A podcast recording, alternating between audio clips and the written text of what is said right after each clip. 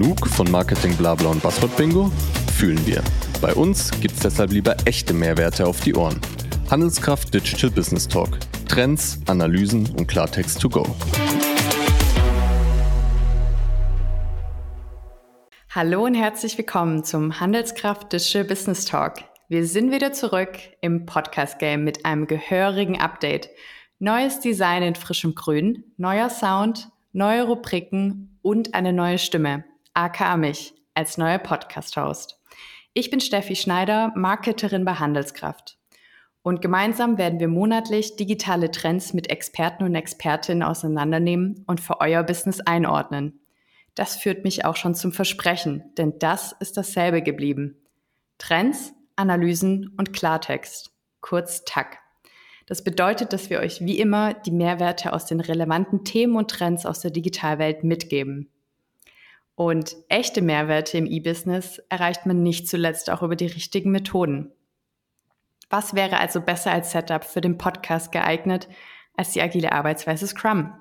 Für alle, die es nicht wissen, Scrum ist ein Framework aus dem Projektmanagement, das euch hilft, eure Arbeit mit Hilfe von bestimmten Werten, Prinzipien und Praktiken zu strukturieren und zu verwalten. Lasst uns also gemeinsam im Sprint durch den Digital Business Talk gehen, mit allem, was dazugehört. Das bedeutet, wir starten daher mit einem Sprint Planning, gefolgt von einem Daily Scrum, dem Kern der Praktik, und schließen mit einer Retrospektive ab. In der führen wir dem Thema nochmal richtig auf dem Zahn und sammeln die wichtigsten Erkenntnisse für euch, ordnen die ein und fassen sie zusammen. Das Ganze mache ich natürlich nicht alleine. Klar, im Team funktioniert das viel, viel besser. Deswegen habe ich immer einen Gast oder eine Gästin dabei, die sich richtig gut im Digitalbereich auskennen. Und meine heutige Gästin kennt sich hervorragend im Bereich Digitalmarketing aus und ganz besonders mit dem Thema Personalisierung, das derzeit in aller Munde heiß diskutiert wird. Es ist meine wunderbare Kollegin Sarah Sorgler. Ich freue mich sehr, dass du da bist. Hallo Sarah. Hallo Steffi. Ich freue mich auch sehr, heute hier zu sein. Ja, schön. Ähm, wenn du bereit bist, dann können wir direkt in unsere erste Rubrik starten. Ja, ich bin sehr gespannt. Okay, los geht's mit dem Sprint Planning. Hier im Sprint Planning ähm, geht's los mit einem knackigen Kick-Off-Meeting, so wie sich das für einen richtigen Sprint auch gehört. Und in unserem Fall habe ich dafür zehn schnelle Fragen dabei, um dich ein bisschen besser kennenzulernen und um in unser heutiges Thema der Personalisierung einzusteigen. Der Stil der Fragen ist im Entweder-Oder-Stil. Und ähm, ich würde sagen, ich schieße einfach direkt mal los mit Frage 1. Sport oder Kunst? Oh Gott. Äh, Kunst. Strand oder Berge? Strand. Ja, ich auch. Buch oder Hörbuch? Hm, mittlerweile Hörbuch. Sehr gut. Das war auch die richtige Antwort. Du bist ja hier in einem Podcast, ne? Nein, äh, no pressure. Weiter geht's mit Hund oder Katze? Definitiv Hund. Auto oder Fahrrad? Auto, aber gerne noch ein bisschen mehr Fahrrad. Mal schauen, vielleicht diesen Sommer. Ja, Hast du ein Fahrradziel ähm, für dich gesetzt oder? Ähm, am Wochenende gerne mal ähm, durch den Thüringer Wald. Da lässt sich auch ganz gut ähm, Fahrrad fahren. Auch, ähm, ja, da hätte ich schon mal Lust drauf. Das klingt richtig schön. Pizza oder Pasta? Pizza. Ordnung oder Chaos? Wenn es geht, Ordnung, aber das Chaos lässt sich äh, meistens nicht, nicht verhindern. Es ist so ein bisschen beides, nicht wahr? Mhm, der gute Mix. Ja. Früh- oder Spätaufsteherin? Früh. Bei mir kommt der frühe Vogel ähm, immer zum Einsatz. Okay, das heißt, um wie viel Uhr ist bei dir früh? Wann stehst du so auf? So gegen sechs auf jeden Fall. Da lässt sich noch viel machen und ja, da hat man bis um zehn schon sehr viele Sachen erledigt. Ja, das ist sehr vorbildlich. Ich gehöre eher so zu den Late Birds. Ähm, naja, Tee oder Kaffee? Kaffee in reichlichen Mengen. Sehr schön. Und die letzte Frage, die ist vielleicht etwas kniffliger. Bisher war es ja sehr entscheidungsfreudig. Standard- oder Individuallösung? Uh, das passt ja auch sehr gut zu unserem heutigen Thema. Ich sage mal so, ähm, Standard bis zum gewissen Grad, aber Individualisierung ist wichtig. Ja, jede, jede, jede Situation ist anders, jede, ähm, ja, alles, was uns so täglich konfrontiert werden, ist anders. Und da ist die Individualisierung auf jeden Fall auch sehr wichtig. Ja, und äh, du hast meine grandiose Überleitung direkt auch aufgefasst. Äh, das war nämlich mein Ziel. Wir sind am Ende der zehn schnellen Fragen. Vielen lieben Dank für den kleinen Einblick. Und das ähm, bringt uns, wie gesagt, auch direkt in die nächste Rubrik, dem Daily Scrum. Das Daily Scrum, das ist die zentrale Praktik im agilen Arbeiten und deswegen auch der elementare Baustein hier im Handelskraft Digital Business Talk. Deswegen, Sarah, lass uns doch darüber sprechen, was dich so täglich umtreibt. Und dafür starten wir mit unserer ersten spielerischen Rubrik hier im Handelskraftische Business Talk. Die heißt Erklär's den Großeltern. Und hier, liebe Sarah, bitte ich dich, dein äh, Herzensthema, die Personalisierung, ähm, zu erklären. Aber nicht nur irgendwem, sondern der älteren Generation, jemand, der vielleicht überhaupt nichts mit Computern, Digitalisierung zu tun hat und darüber überhaupt und damit auch gar nicht aufgewachsen ist. Das heißt, du musst einfache Sprache verwenden, du kannst dabei auch gerne Metaphern verwenden. Hauptsache, es ist einfach. Und mit einfach meine ich einfach und äh, eben auch kein Buzzword-Bingo. Und sollte doch mal irgendwie ein Buzzword oder ein Fachbegriff über die Lippen kommen, habe ich einen Buzzer dabei den ich drücke, sobald der Fachbegriff fällt. Und dann würde ich dich bitten, dass du den erklären kannst, so dass wir alle irgendwie das verstehen können und eben auch die ältere Generation abgeholt ist. Und ich feuer den Basse hier einmal ab, damit du das mal gehört hast. So. oh je, okay, okay, den kann man nicht überhören. Aber no worries, es ist nicht zur Strafe, nur zur Übung. Wir wollen einfach sicherstellen, dass wir alle Personalisierung verstehen und ich glaube, du bist unsere Person dafür. Deswegen, ja, wenn du bereit bist, dann kannst du gerne loslegen. Ja, das ist ja ähm, gar nicht so einfach, glaube ich. Ähm, jeder, der schon mal in der digitalen Branche unterwegs war und äh, seinen Großeltern versucht äh, hat zu erklären, was man eigentlich so beruflich macht, ähm, der, der, kann vielleicht jetzt ein bisschen mitfühlen. Es ist natürlich ähm, ein, ein Wort, was in der digitalen Branche geprägt wurde, besonders auch in den letzten Jahren. Das ist das Buzzword des Jahres, ähm, der letzten Jahre. Was ist denn eigentlich Personalisierung? Und es gibt auch, wenn man das danach googelt, ganz viele verschiedene Definitionen, was es nun sein könnte. Es gibt verschiedene Teilbereiche, die ähnlich sind, aber auch immer wieder was Neues hinzukommt. Und wenn ich jetzt überlegen würde, meine Großmutter würde mich jetzt wirklich fragen, dann würde mir eigentlich so, so, so ein Bäckerbeispiel in den Kopf kommen.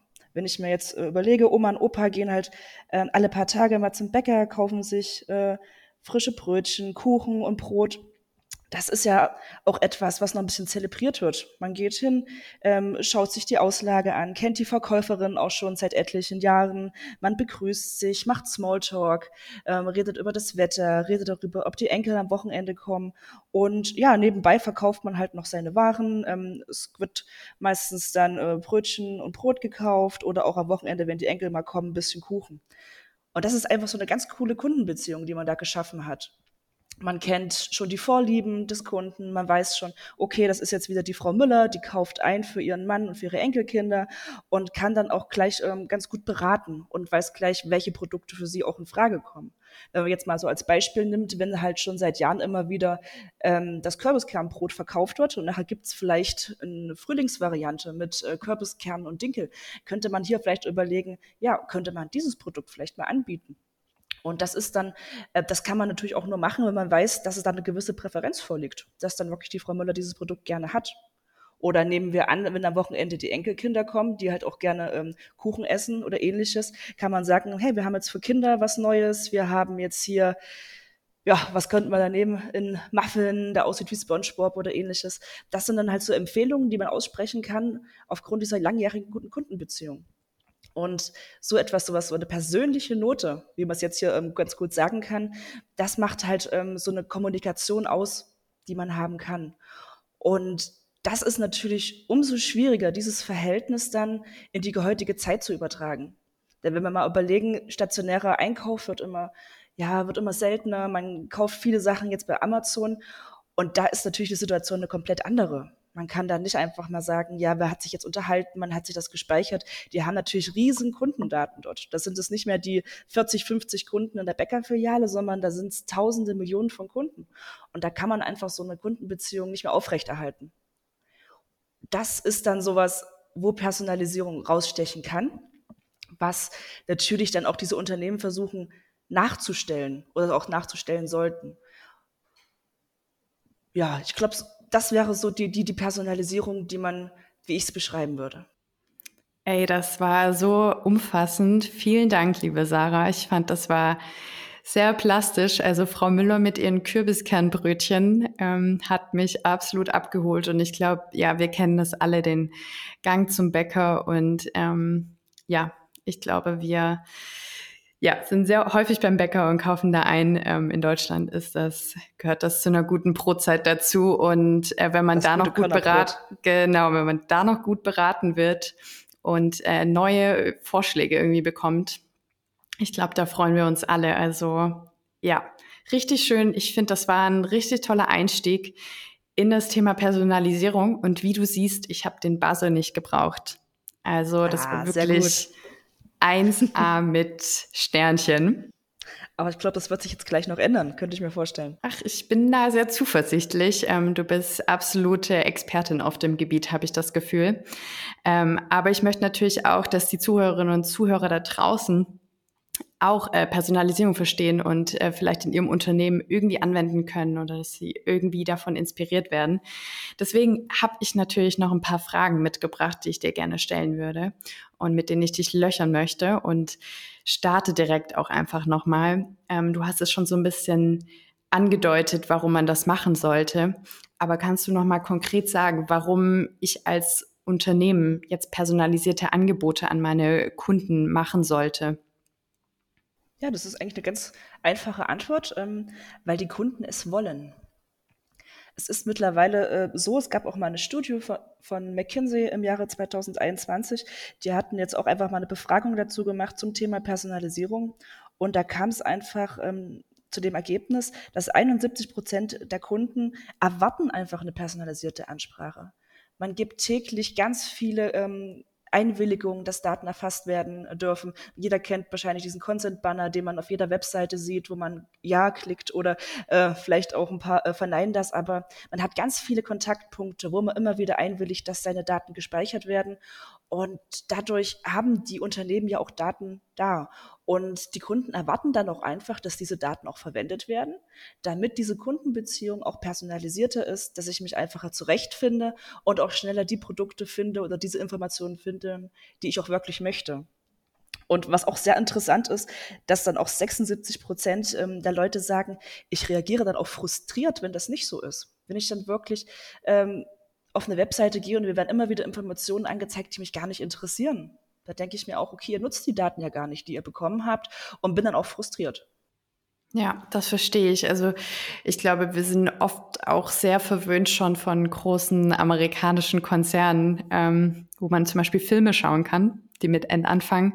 Ähm, da logge ich mich ein und ich habe irgendwie einen Vorschlag. Ich muss gar nicht groß überlegen und suchen, guck's an und weiß eigentlich, dass mir das gefallen wird von vornherein. Also man überlegt ja gar nicht lange und das ist ja so ein Service, den man auch in vielen anderen Bereichen irgendwie schon kennt. Und ich glaube, das fällt dann besonders auf, wenn man das eben nicht hat. Deswegen, ja, also da sollte man auf jeden Fall mitmachen wir haben ja auch alle immer mehr zu tun. Man hat äh, so viele äh, Kontaktpunkte jeden Tag, wo Unternehmen auf einen zukommen und wo wir äh, Sachen regeln müssen den ganzen Tag. Und wenn es dann halt auch so Unternehmen oder Webseiten schaffen, uns einen Mehrwert dadurch zu bieten, dass wir halt immer schneller den relevanten Infos bekommen, dann ist das auf jeden Fall ein großer Mehrwert, den man bieten kann. Absolut. Und kannst du uns auch verraten, für welche Unternehmen oder welche Branchen Personalisierung am besten geeignet sind? Oder gibt es irgendwelche Branchen, wo das gar keinen Sinn macht. Also ich nehme jetzt mal an, ähm, es ist eigentlich für alle, aber wie siehst du das? Genau, grundsätzlich lässt sich das äh, gar nicht eingrenzen.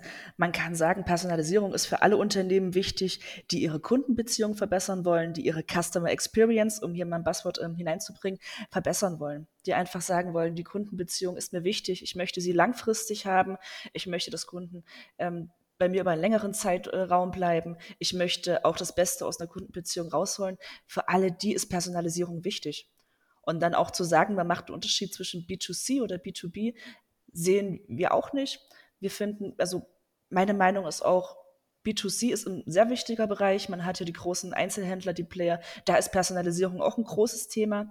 Aber halt auch auf der anderen Seite im Bereich B2B. Geschäftsbeziehungen sind auch nur so gut, wie der persönliche Ansprechpartner auch ist. Man braucht eine persönliche Bindung. Man gibt ja Unmengen von ähm, Informationen preis. Man versucht, äh, Projekte durchzubekommen und braucht dann halt auch einen starken Partner an seiner Seite, der ihn mit Informationen versorgt, ein persönlicher Ansprechpartner auf jeden Fall, oder auch so Informationen zuschickt, die einen dabei helfen, sein Business halt voranzutreiben. Und wenn man dann weiß, dass der Kunde halt vielleicht äh, bestimmte Produktgruppen kauft für sein Business, dann kann man ihnen ja auch Informationen zuschicken zu neuen Produkten in der Branche oder zu neuen Innovationen in dieser Branche. Und das schafft dann auch einen Mehrwert. Also ist Personalisierung hier auch ein sehr wichtiger Punkt. Absolut, absolut. Und ich will jetzt mal so zwei Buzzwords irgendwie in Verbindung mit Personalisierung bringen und wollte dich da fragen, welche Rolle die spielen bei der Personalisierung. Das ist einmal die Customer Journey, die, glaube ich, auch alle kennen und ähm, eben auch Personas. Also wie gehört das zusammen? Genau, in diesem Zusammenhang hört man diese Buzzwords eigentlich immer. Also die Personas, die, die Kundengruppen, die ein Unternehmen hat und die Customer Journey, also die Reise dieser Personengruppe. Hört sich jetzt gerade ein bisschen abstrakt an, aber wenn man vielleicht äh, bei dem Beispiel gerade äh, waren bei Handelsbetrieben, also eine Persona ist halt eine Kundengruppe, die können 15, 20 Prozent deiner Kunden sein und man versucht halt diese Personengruppe ein bisschen greifbarer zu machen, indem man sie mit ähm, verschiedenen Charakteristiken ausstattet. Und das ist besonders wichtig, wenn es um, um die Anfangsphase geht. Also wenn man vielleicht am Anfang noch gar nicht weiß, ach, Personalisierung, wo fange ich denn hier eigentlich an? Dann ist es ganz cool, sich so eine Persona vorzunehmen und zu sagen, ich starte halt mit der Persona, die mir am wichtigsten ist. Also welche Kundengruppe ist mir am wichtigsten? Ist es der Einkäufer? Ist es vielleicht der Handwerker oder eine ganz andere Zielgruppe? Das muss man für sich entscheiden als Unternehmen. Und dann zu so sagen, okay, ich versuche jetzt mal für diese Persona eine personalisierte Customer Journey, Kundenreise mit ähm, personalisierten Content, personalisierten Touchpoints zu schaffen. Und wir haben hier die Erfahrung gemacht, dass das immer so ganz gut am Anfang läuft. Man kann Personalisierung immer noch weiter ausbauen, aber so als Start ist das immer ein ganz guter Weg. Okay. Und wie kann ich denn genau, also welche Ausrichtungen gibt es oder wo, in welchen Bereichen kann ich denn dann jetzt irgendwie Personalisierung? Also wenn ich irgendwie mein, meine Persona habe oder entschieden habe, ich möchte die Zielgruppe gerade bespielen, wie kann ich das clustern? Welche Ausrichtungen gibt es da bei der Personalisierung? Unwahrscheinlich viele. Also ich, ich kann dir jetzt gar nicht sagen, das ist jetzt äh, die Roadmap, damit schaffst du die Personalisierung, sondern du musst immer am Anfang erstmal eine gewisse äh, Strategiephase durchlaufen. Man muss schauen, okay, das ist meine Persona. Wie tickt diese Persona? Auf welchen Kanälen ist sie unterwegs? Ist sie eine, die besonders internetaffin ist, die ich über Social Media Kanäle bekomme? Ist es dann eher der Kanal E-Mail? Ist es der Kanal ähm, auch stationärer Handel? Kann es auch sein, dass man diese Persona nur bekommt im stationären Handel. Und dann zu schauen, welche Touchpoints gibt es, welche Kundenkontaktpunkte und dann zu priorisieren, welchen Punkte gehe ich zuerst an und welcher Content ist denn da auch relevant. Also welche Informationen muss ich hier zum Beispiel spielen, um diese Person dann zu erreichen. Und ja, wie du schon merkst, das ist ähm, gar nicht so leicht zu beantworten. Und eher so ein Herantasten, ein Marathon, sagt man doch da so schön, wo man sich erstmal austesten muss, um dann langfristig auch Personalisierung zu betreiben. Und kannst du so ein Beispiel geben, welche Elemente jetzt vielleicht man personalisieren kann? Ange angenommen, ich erwische die Persona oder meine Zielgruppe irgendwie auf der Website in meinem Online-Shop. Was kann ich da? Sind das Farben? Sind das Bilder? Kannst du da vielleicht so ein, zwei Beispiele geben, was man so theoretisch machen kann? Ja, ganz klassisch ist natürlich die Website-Personalisierung. Hier bieten sich viele Möglichkeiten, wie du gerade schon gesagt hast. Man kann mit Farben spielen, die geändert werden für bestimmte Zielgruppen.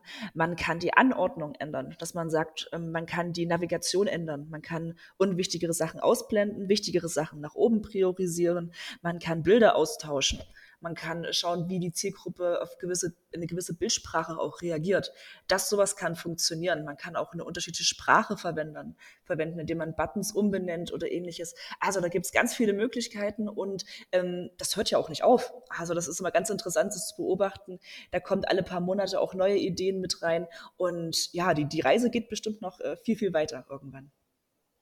Spannend. Da freue ich mich ja, was noch alles kommt und was für Angebote ich alles so bekomme. Okay, also ich persönlich bin jetzt total überzeugt, Personalisierung ist eine gute Sache. Jetzt stehe ich aber irgendwie vor einem großen Berg als ähm, Unternehmen und frage mich, wie gehe ich das Thema jetzt an? Hast du da vielleicht ein, zwei gute Tipps, wie ich in das Thema einsteige? Ja, ich habe es ja, ähm, glaube ich, vorhin schon mal erwähnt. Das ist erstmal eine gewisse ja, Strategiephase. Also ein bisschen Theorie. Jetzt, jetzt äh, vielleicht der ein oder andere schon ein bisschen die Augen und sagen, ach nee, eigentlich möchte ich gleich starten. Aber wir, wir haben halt so die Erfahrung gemacht, erstmal zu schauen, wie ist denn der Status quo? Weil so eine Personalisierung, wir sagen auch gerne, der Kreislauf der Personalisierung ähm, ist halt mit ein paar Sachen auch verknüpft. Also das, das erste ist halt so, man braucht Daten. Ne, man kann nicht personal hinsetzen und einfach personalisieren wollen, sondern man muss einfach seine Zielgruppe auch kennen, seine Kunden.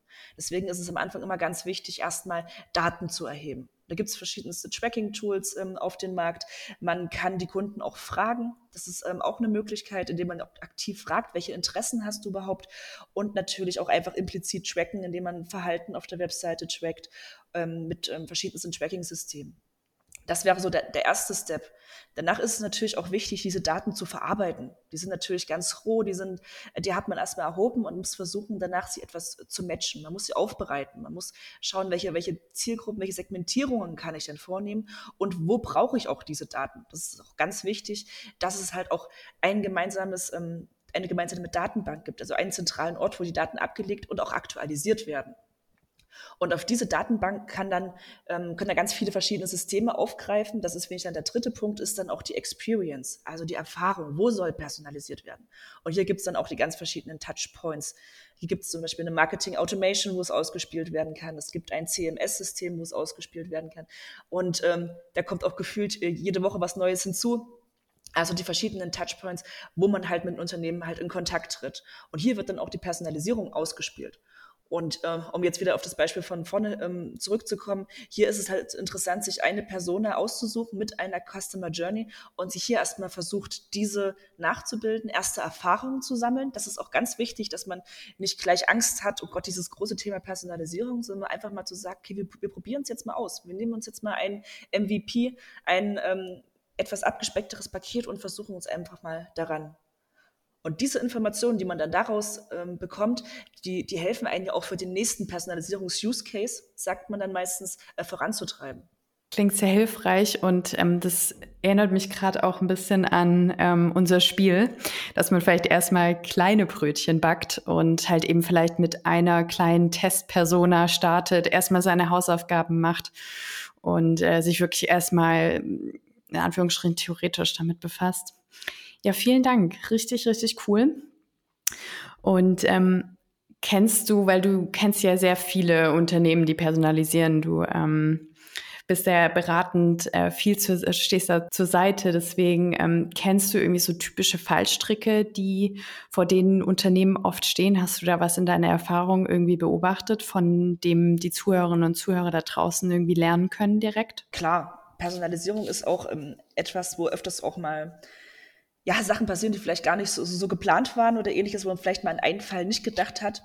Aber so die, die größten Fallstricke sind auf jeden Fall die Datenqualität. Ne, ähm, ein Kollege von mir sagt immer ähm, Shit in, Shit out.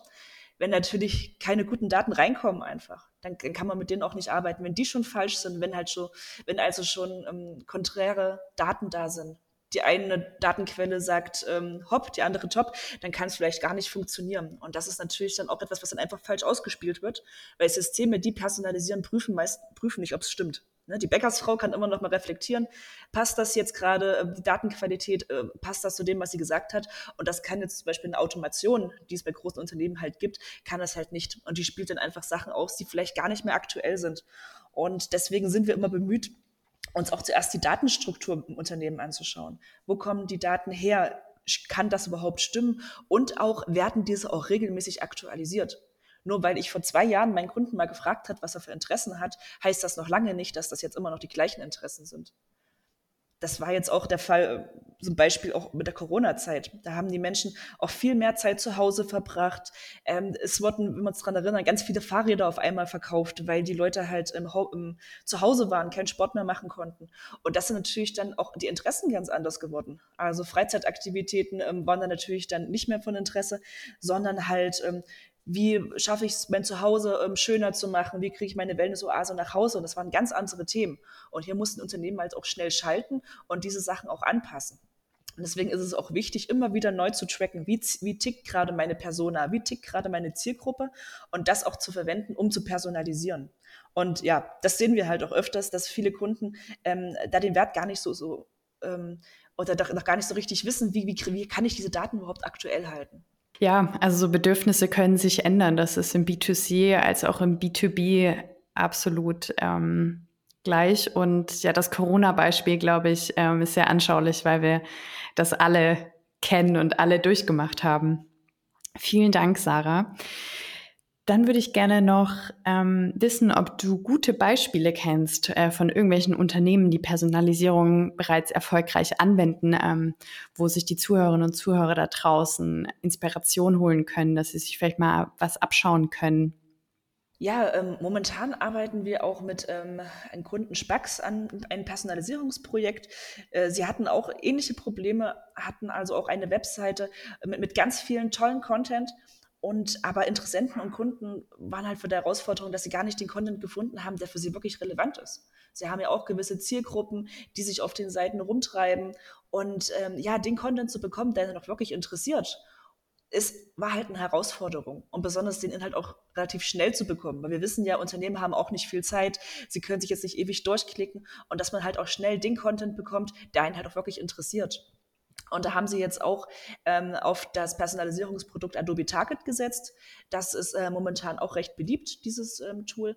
Und hier haben wir also eine äh, Customer Journey aufgestellt, wie man das also schafft, dass eine personalisierte Reise funktionieren kann, dass der, der Einkäufer halt auch schnell die Produkte findet, die für ihn relevant sind und auch langfristig beim Unternehmen bleibt. Weil wenn ich wenig merke, dass ähm, Spax weiß, welche Interessen ich habe, dann bleibe ich natürlich auch lange und gerne Kunde.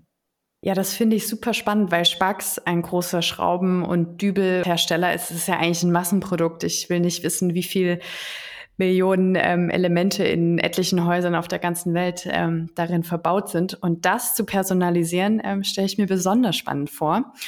Und Sarah, es ist ja auch so, dass du äh, da ganz doll involviert bist in das Projekt und sogar auch darüber sprechen wirst, ähm, über das äh, Best Practice Spax Case, nämlich bei der Digital Bau. Das ist eine Messe in München, die vom 4. bis zum 6. Juli 2023, also in wenigen Wochen, stattfinden wird.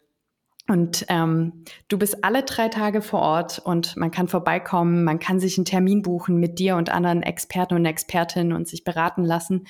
Deswegen ähm, animiere ich euch alle da draußen, wenn ihr mehr zu Personalisierung wissen wollt, dann äh, nutzt die Möglichkeit, dahin zu gehen. Dort werdet ihr auf jeden Fall sehr, sehr viel erfahren und könnt wirklich im One-to-One -One mit ähm, unseren Experten darüber sprechen, und äh, du wirst ja auch ähm, während der Messe am Mittwoch, an dem 5. Juli, einen Vortrag halten mit deinem Kollegen Stefan Renz um 15 Uhr.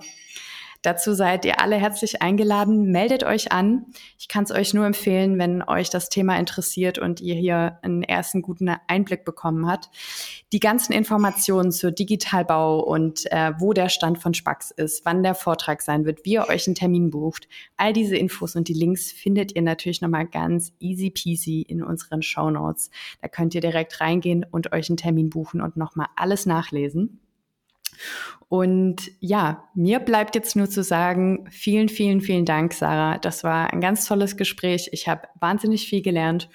und ähm, habe mich gefreut, dass du meine Gästin warst und ähm, Personalisierung uns allen ein bisschen näher gebracht hast. Dankeschön. Ja, gerne, Steffi. Es war sehr schön. Alles klar, dann verabschiede ich mich von dir und äh, für die Zuhörerinnen und Zuhörer da draußen, wir gehen jetzt in die Retrospektive. Retrospektive. Herzlich willkommen in der Retro. Hier wird Tacheles geredet. Heißt für euch, ihr bekommt die Mehrwerte der Personalisierung in geballter Form und filtern, wie ihr euch dieses Konzept zunutze machen könnt. Eins ist klar, es sind eure Kunden, die euch die Antworten darauf geben, was sie wirklich abholt und euch somit mehr Conversions beschert. Personalisierung ist für euch alle relevant, denn ob Startup oder Großkonzern. Individuelle Kundenangebote zu machen ist keine Frage der Branche oder Unternehmensgröße. Eure Kunden wollen's. Sarah hat das mit wichtigen Zahlen untermauert. Laut einer Studie von McKinsey erwarten sage und schreibe 71 Prozent der Kunden eine personalisierte Ansprache. Und das aus gutem Grund. Kunden wollen sich schnell zurechtfinden und das Angebot erhalten, das zu ihren Bedürfnissen passt. Kein Wunder also, dass 76 Prozent der Kunden frustriert reagieren, wenn sie eine schlechte Nutzererfahrung machen. In einer rasanten Welt, in der eure Kunden von Angeboten nur so überflutet werden und mit etlichen Kontaktpunkten jonglieren, ist es wichtiger denn je, aus der Masse herauszustechen. Bietet euren Kunden echten Mehrwert, Gebt ihnen jederzeit und auf den für sie relevanten Kanälen die Infos, die sie brauchen. Doch wie genau startet ihr jetzt mit Personalisierung? Backt erstmal kleine Brötchen, um in der Analogie von Sarahs Beispiel zu bleiben. Eine gewisse Testphase bei der Personalisierung ist unvermeidbar. Macht euch also erstmal mit dem Thema vertraut, prüft den Status quo und entwickelt eine Strategie. Was ihr dann braucht, um wirklich erfolgreich zu personalisieren, ist eine solide Datengrundlage. Ihr müsst genau wissen, wen ihr ansprechen möchtet und was diese Zielgruppe bewegt. Dafür sind valide Daten aus den Customer Journeys unerlässlich, wie beispielsweise die Kaufhistorie oder Warenkörbe eurer Kunden. Diese Informationen zeigen euch, an welchem Punkt ihr sie abholen müsst, also über welche Kanäle ihr sie am besten erreicht.